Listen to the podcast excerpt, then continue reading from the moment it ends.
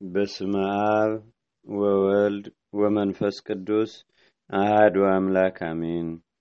አንድ አምላክ በሆነ በአብ በወልድ በመንፈስ ቅዱስ ስም ነሐሴ አስራ አምስት በዚህች ቀን የመኮንን ርባኖስ ልጅ ቅድስት ክርስቲና በሰማዕትነት አረፈች። አባቷ ጣዖታትን የሚያመልክ ነው። እርሷም አባቷ እንዳስተማራት ታጥናቸው ነበር። በአንዲት ዕለትም አስባ ተመራመረች። በልቧም እግዚአብሔርን መፍራት አደረ። ተነስታም ፊቷን ወደ ምስራቅ መልሳ ቆመች። የምትጓዝበትንም የሕይወት መንገድ ይመራት ዘንድ ጸለየች። መንፈስ ቅዱስም አንድነቱንና ሦስትነቱን ገለጠላት። አባቷን በመጣ ጊዜ ልጁ ልጄ እንዴት አለሽ አላት። በክብር ባለቤት በክርስቶስ ሕይወት አለው አለችው። አባቷም ሰምቶ ደነገጠ። ልብሽን ምን ለወጠው አላት። እርሷም ከሰማይ አምላክ ተማርኩ አለችው። ከዚህም በኋላ አባቷ እያዘነ ሄደ። እርሷም ተነስታ ወደ እግዚአብሔር ጸለየች። ያን ጊዜም የእግዚአብሔር መልአክ መጥቶ እንዲህ አላት፣ በርቺ፣ ከሦስት መኳንንት ትሰቀይ ዘንድ አለሽ። አዳኝ በሆነ በጌታችን በክርስቶስም መስቀልም አተማት፣ ሰማያዊ ህብስትንም ሰጣት። ከዚህም በኋላ ተነስታ ጣዖታቱ ወዳሉበት ቤት ገብታ ቀጠቀጠቻቸው። አባቷም አይቶ እጅግ ተቆጣ። ልጁንም ይገርፏት ዘንድ አዘዘ። ከስጋዋም ስለ ደም ፈንታ ማር ወጣ። ሁለተኛም በብረት አልጋ ላይ አስተኝተው ከበታቿ እሳትን እያነደዱ እንዲያነዱ አዘዘ። እርሷን የነካት የለም፣ ግን ከአረማውያን ብዙዎችን አቃጠለ። ዳግመኛም በታንኳ አድርገው ወደ ባህር ይጥሏት ዘንድም አዘዘ። በጸለየችም ጊዜ የክብር ባለቤት ጌታችንና አምላካችን መድኃኒታችን ኢየሱስ ክርስቶስ ከመላእክት ጋር መጥቶ ራሱ አጠመቃት። ቅዱስ ሚካኤልም በእሳት ጉጠት የክብር ባለቤት የሆነ የክርስቶስን ስጋና ደም አቀበላት። ከጣዖታት እድፍም አነጻት። በዚያችም ሌሊት አባቷ ርባኖስ ሞተ። ስሙ ዲዮስ የሚባል ሌላ መኮንንም መጣ። ቅድስት ክርስቲናን አምጥተው ራቁቷን ሰቅለው ከበታቿ እሳትን እንዲያነዱም አዘዘ። ሴቶችም ራቁትነቷን አይተው መኮንኑን ረገሙት። እነርሱንም በሰይፍ አስቆረጣቸው። እርሷን ግን ምንም ምን አልነካትም። ሕዝቡም ይህን ተአምር አይተው የክብር ባለቤት በሆነ በጌታችንና በአምላካችን በመድኃኒታችን በኢየሱስ ክርስቶስ ሰላሳ ሺህ አስራ ሁለት ሰዎች አምነው በሰማዕትነት አረፉ። ከሃዲው መኮንን ድዲዮስም በድንገት አረፈ። በድንገት ሞተ። ሶስተኛም መኮንን መጣ። የከበረች ክርስቲናንም ይዞ ለአማልክት ትሰዋ ዘንድ አባበላት።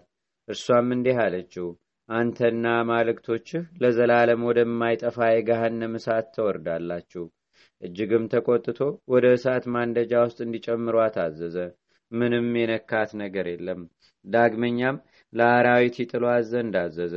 እነርሱም የእግሯን ትቢያ ላሱ። እባቦችንም የሚያጠምደውን ነከሱትና ወዲያውኑ ሞተ። ሁለተኛም ምላሷንና ጡቶቿን ቆረጡ። የምላሷንም ቁራጭ አንስታ ከመኮንኑ አይኖች ላይ ጣለችውና አይኖቹን አሳወረችው። ቁጣውንም ተመልቶ ለእባቦች እንዲጥሏት አዘዘ። አንዲቷም እባብ ልቧን ነደፈቻት። አንዲቱ ደግሞ ጎኗን፣ እንዲሁም የምስክርነቷን ተጋድሏ በዚህ ፈጸመች። ነፍሷንም አሳልፋ የድል አክሊልን ተቀዳጀች። እግዚአብሔር ምስጋና ይሁን። እኛንም በጸሎቷ አይማረን፣ በረከቷም በአገራችን በኢትዮጵያ በሕዝበ ክርስቲያኑ ሁሉ ላይ ለዘላለሙ አድሮ ይኑር፣ አሜን።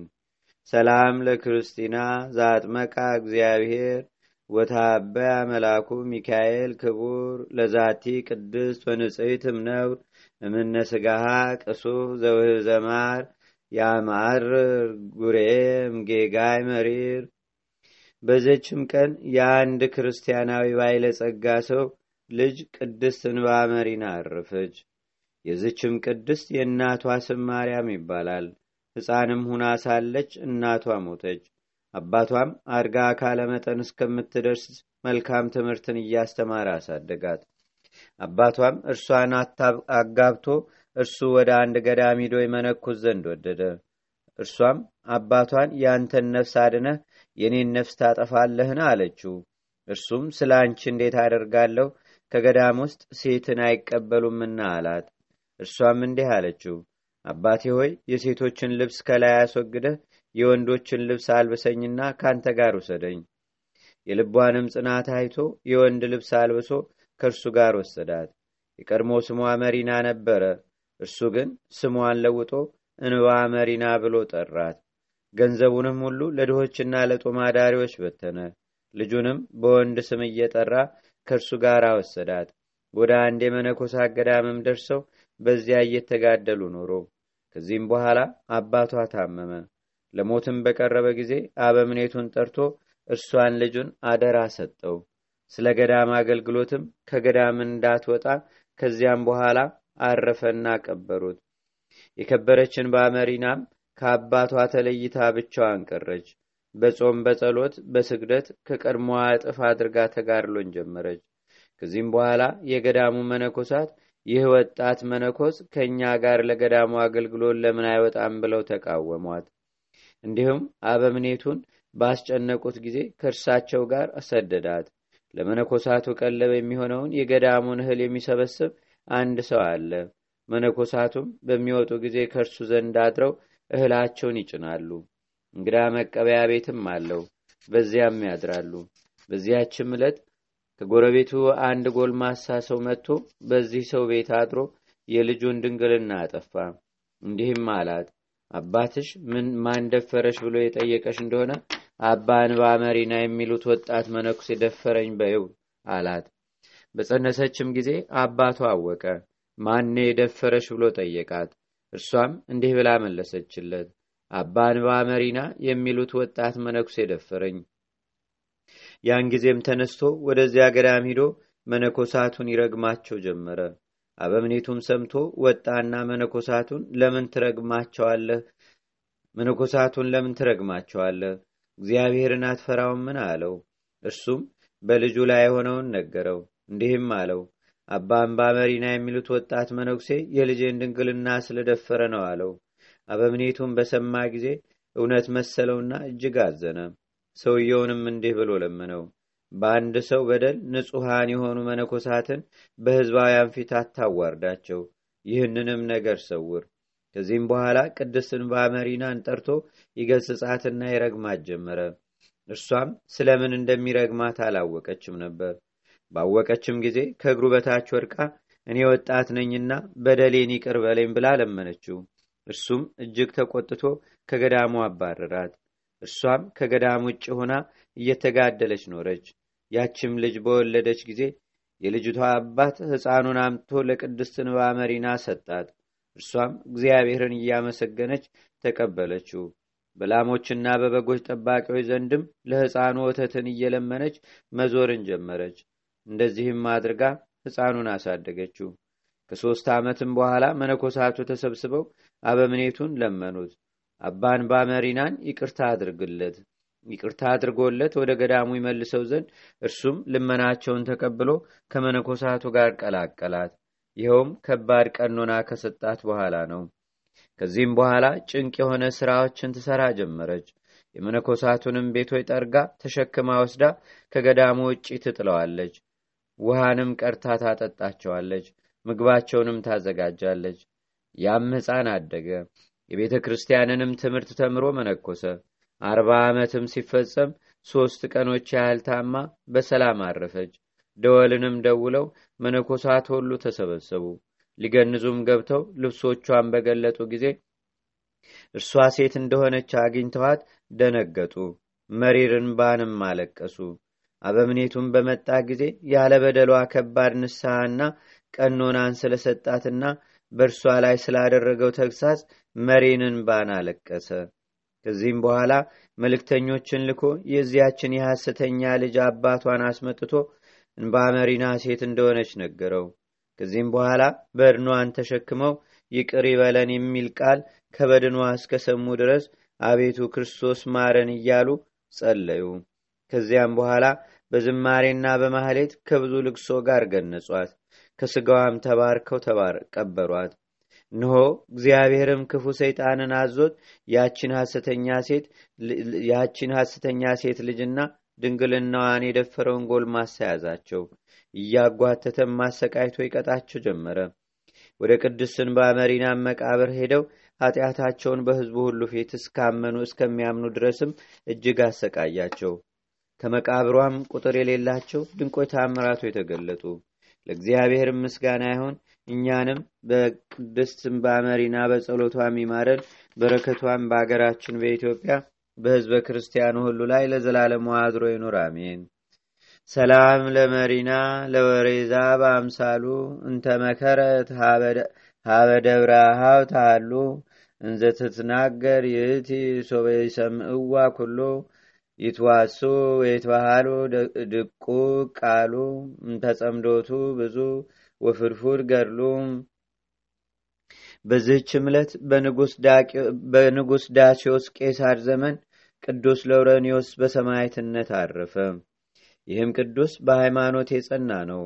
የክብር ባለቤት ስለሆነ ስለ ክርስቶስ ሃይማኖት ሊቀ ድቁና ተሹሞ የሊቀ ጵጵስናውንም ገንዘብ ይጠብቅ ነበር። ንጉሥ ስለ እርሱ ሰምቶ አምጥተው ከወህኒ ቤት እንዲያስገቡ ታዘዘ። ባስገቡትም ጊዜ በዚያ እውር ሰውን አገኘና ዓይኖች ይገለጹ ዘንድ በሕያው እግዚአብሔር ልጅ አምነህ በስሙ ትጠመቃለህን? አለው። እውሩም አዎን ጌታዬ አለ። ያን ጊዜም በውሃው ላይ ጸልዮ በአብ በወልድ በመንፈስ ቅዱስ ስም አጠመቀው። ያን ጊዜም ዓይኖቹ ተገለጡ። እንዲህም ብሎ ጮኸ። በአገልጋዩ ለወረኒዮስ ጸሎት ዓይኖቼን የገለጸ የክብር ባለቤት ጌታዬና አምላኬ መድኃኒቴ ኢየሱስ ክርስቶስ ይክበር ይመስገን ብሎ ጮኸ። ይህንንም ድንቅ አይተው ብዙዎች አመኑ። ንጉሡም በሰማ ጊዜ የከበረ ለውረኒዮስን ወደ እርሱ ያቀርቡት ዘንድ አዘዘ። ባቀረቡትም ጊዜ ለአማልክት እንዲሰዋ አግባባው። እምቢ ባለውም ጊዜ ጥርሶቹን በድንጋይ ሰበሩ። ልብሶቹንም ገፈው በብረት አልጋ ላይ አስተኝተው ስጋው እስከሚቀልጥ ከበታቹ እሳትን አነደዱ። እርሱም ነፍሱን እስካሳለፈ ድረስ ወደ ፈጣሪው ይጸልይ ነበር። መላእክትም ሃሌሉያ ሃሌሉያ እያሉ ተቀብለው ወደ ኢየሩሳሌም ሰማያዊት አስገቡት። ለእግዚአብሔርም ምስጋና ይሁን። እኛንም በጸሎቱ ይማረን። በረከቱም በአገራችን በኢትዮጵያ በሕዝበ ክርስቲያኑ ሁሉ ላይ ለዘላለሙ አድሮ ይኑር፣ አሜን። ሰላም እብል አባላቲከ ፍቱነ ዘመዝገበ ሳር እሱነ ከመንተ ይፈትኑ አጺነ ለውረኒዮስ ራ ዘተውበከ መካነ ሃበኒ በጸሎትከ ለውሳጤ ልቤ አይነ በከመጸጎከ ለውር ብርሃነ በዚህችም ቀን አምላክን ስለወለደች ስለ እመቤታችን ስለ ቅድስት ድንግል ማርያም ስጋዋን ስለመገነዝ የሐዋርያት ስብሰባ ሆነ። ጸሎቷና በረከቷ የሐዋርያትን በረከታቸው በአገራችን በኢትዮጵያ በሕዝበ ክርስቲያኑ ሁሉ ላይ ለዘላለሙ አድሮ ይኑር፣ አሜን። አንድ አምላክ በሆነ በአብ በወልድ በመንፈስ ቅዱስ ስም ነሐሴ 16 በዚህች ቀን አምላክን የወለደች በድንጋሌ ሥጋ በድንጋሌ ነፍስ የጸናች የእመቤታችን የቅድስት ድንግል ማርያም ሥጋዋ ወደ ሰማይ ያረገበት መታሰቢያ ሆነ። በዚህች ዕለት ዳግመኛ የሰማዕታት አለቃ የቅዱስ ጊዮርጊስ ሥጋው ከፋርስ አገር ወደ አገሩ ልዳ በክብር የፈለሰበት ነው። በዚህችም ቀን የሶርያ መስፍን ጊጋር በሰማዕትነት አረፈ።